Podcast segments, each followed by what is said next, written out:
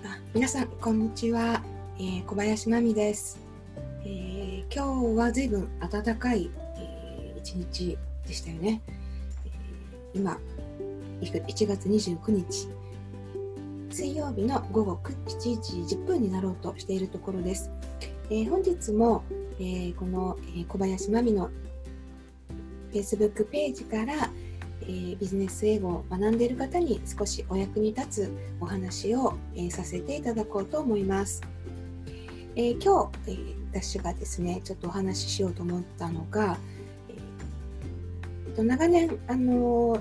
アジアの国でマレーシアみたいなんですけれども、英語を教えているという方のテッドトークですね、マレーシアでやったテッドのトークですごくこう参考になるお話があったので、そちらをもとにお話しできたらと思います。で、もともとこの先生はのマリーアナ、えー、パスカル先生だったかなっていう女性の方で、もうにじゅうねんぐらいマレーシアとか東南アジア、まあ、いわゆるアジアのこのネイティブに英語を教えているという方なんですけれども、まあ、彼女はいろんな生徒の人たちとかも見ていて、えー、こうしたらいいんじゃないかっていう、こうちょっと考え方をシフトした方がよりコミュニケーションうまくなりますよっていう、まあ、そんな話をしているテッドなんですね。で、そちらのテッドの方は後ほどまた Facebook ページの方に、えー、リンク貼っておきますので、さすがにやっぱり英語の先生だけあってですね、あの非常に分かりやすい、えー、説明の、まあ、話し方していて、その意味でも参考になるので、まあ、ぜひ聞いていただけたらなと思います。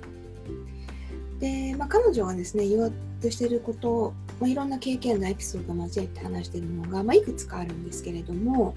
えー、基本的にはやっぱりまあ英語って、まあ、ツールなので、まあ、相手に伝える、相手にですね、まああのまあ、結果を出してもらう、もしくは行動してもらうっていう、まあ、ツールなんだと、えー、いうことで、えーまあ、そんなにねやっぱりこう学校で学ぶ、ね、英語でこう完璧に話し、話さなきゃいけないとか、ここで間違っちゃいけないとかっていうところを、えーまあ、こだわりすぎない方がいいですよと、まあ、いうお話で、あの、まあ、そんなにそこだけ聞いちゃうと、まあ、目新しくないのかもしれないんですけれども、まあ、なんでそう思うのかっていう、まあ、結構エピソードが面白かったですね。で、まあ、まず一つにあるのがですね、えーまあ、もしかしたらこれはこうアジア人っていう、まあ、やっぱり勤勉っていうね、あのそういう、こう背景もあるのかもしれないんですけれども、やっぱり、えー、学校で学ぶっていう科目として、教科として学ぶ英語っていうのをこう実際の社会に出たり時にこうなんかうまく 適, 適応させることができないっていうんですかね。先ほどお話ししたようにこう完璧完璧っていうのを目指す、ね、テストでもちょっとでも間違ったら罰になっちゃうの、まあ、そこを引きずっちゃうので、実際社会に出た時の本当に効果的なコミュニケーションというのはなかなかできないという、まあ、お話をしてるんですよね。で、その時もう一回やっぱ思い出した方がいいのが、まあ、なんで英語のコミュニケーションをしなきゃいけないのか、するのかって言ったらやっぱり、ね、結果を出すということで、えー、フォーカスするのは自分じゃなくてやっぱり相手だという話を何度もされてました。えーね、私のたまみそですけど、あの誰とでも会話が途切れない、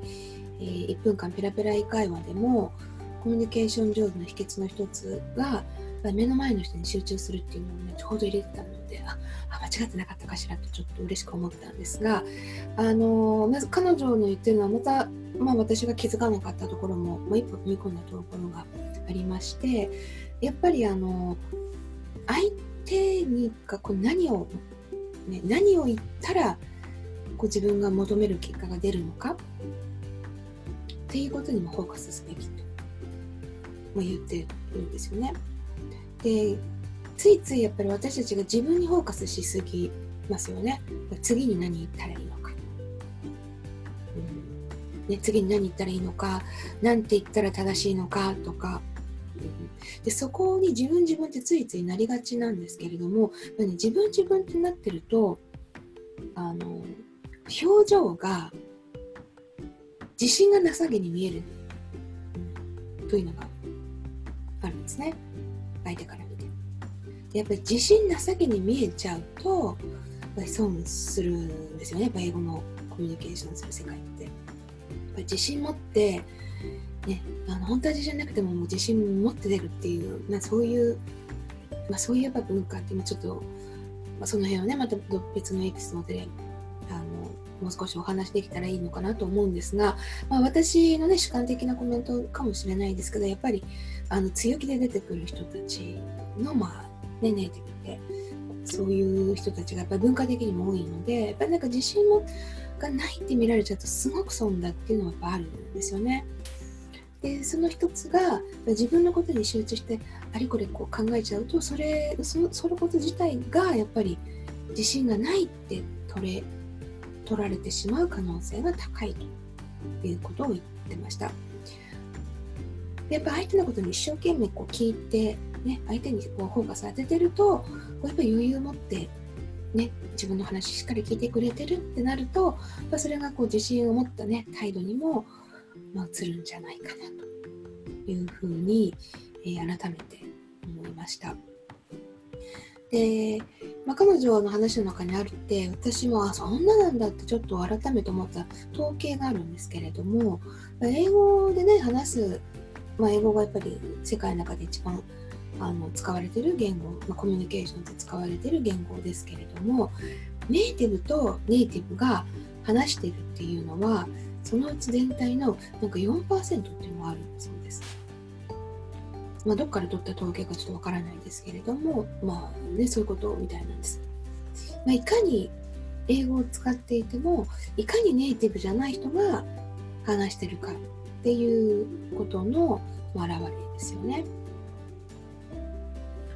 まあ、そう考えると、自分がね、私たちが完璧にできないなんていうのは、まあ、全然こうね、引け目を感じる必要もないんじゃないかなというね、お話なんですよね。で、このテッドの話のタイトルって、えー、と Speak Like a Video Game とかなんかそんなような、えー、そうですあのビデあビデオゲームをするように話しましょうみたいな、そういうちょっとキャッチーなタイトルなんですけれども、まあ、そこの絡むエピソードっていうのはですね、あのビデオゲーム、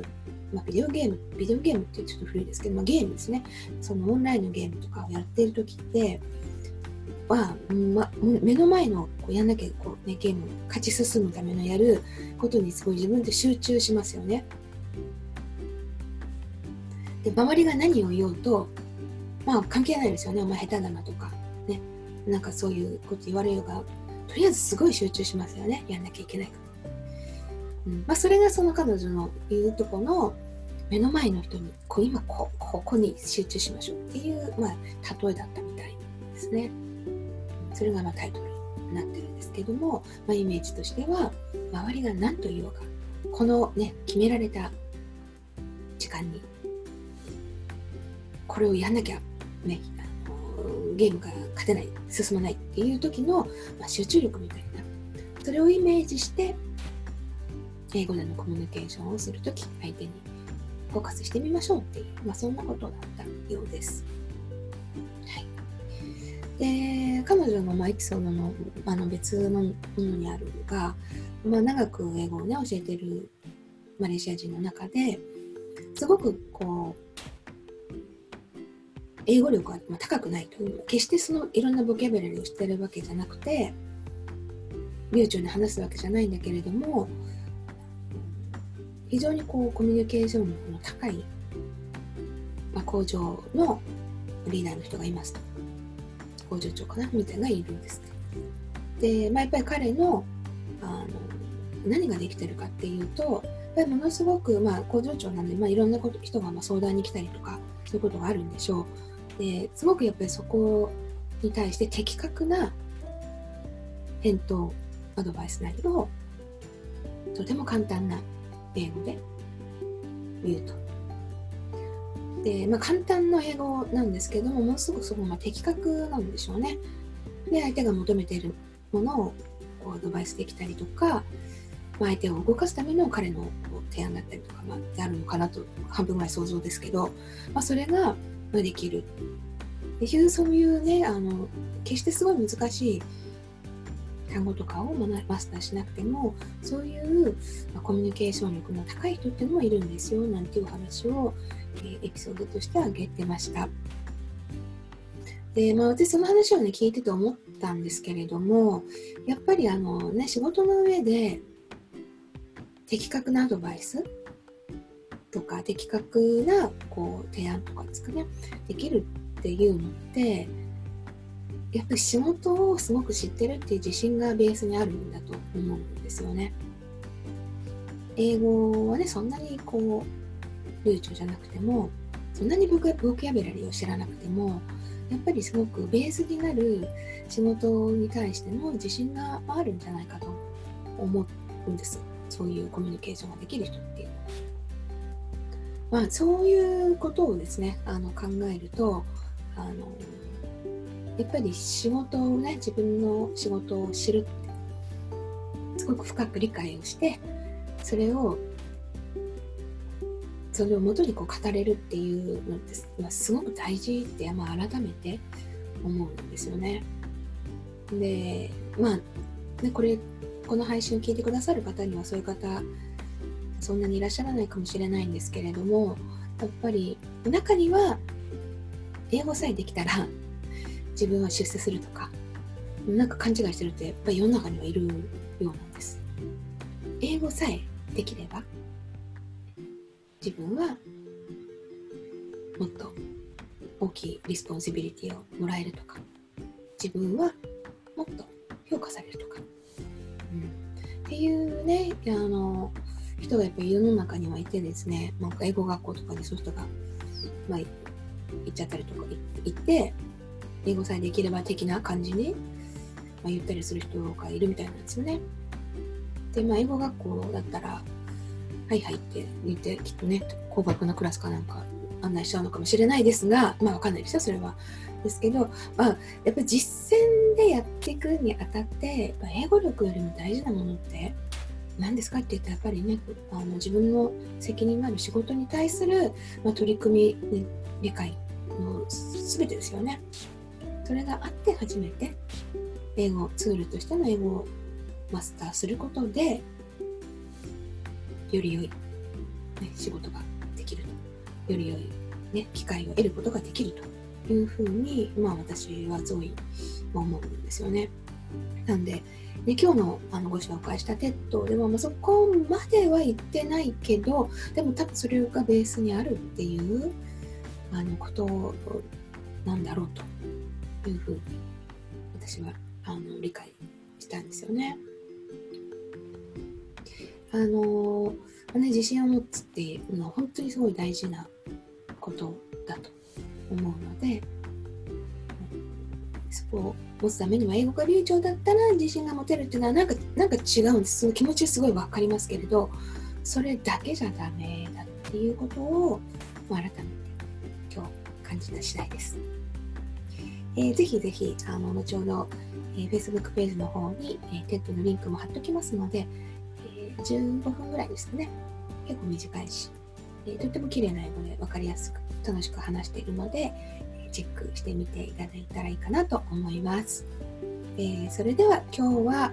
えーま、英語を、ね、ツールとして学ぶ、ツールとして身につけるっていう姿勢についてですね、お話をさせていただきました。えー、世界中でネイティブとネイティブが話しているのはもう よんパーセント なんだそうです。あとの きゅうじゅうろくパーセント はネイティブとノンネイティブ、もしくはノンネイティブ同士が英語を介して話しているというね、統計からしても、えー、私たちもですね、ペラペラネイティブみたいじゃなくても、まあ、自信を持ってコミュニケーションを、えー、するっていう、そういうことを目指すといいのかなと思いました。はい。えー、今日も最後までご視聴いただきましてありがとうございます。えー、明日も、えー、同じような時間帯で、えー、何かワンポイントアドバイスになるようなお話ができたらいいなと思っています。それではどうもありがとうございました。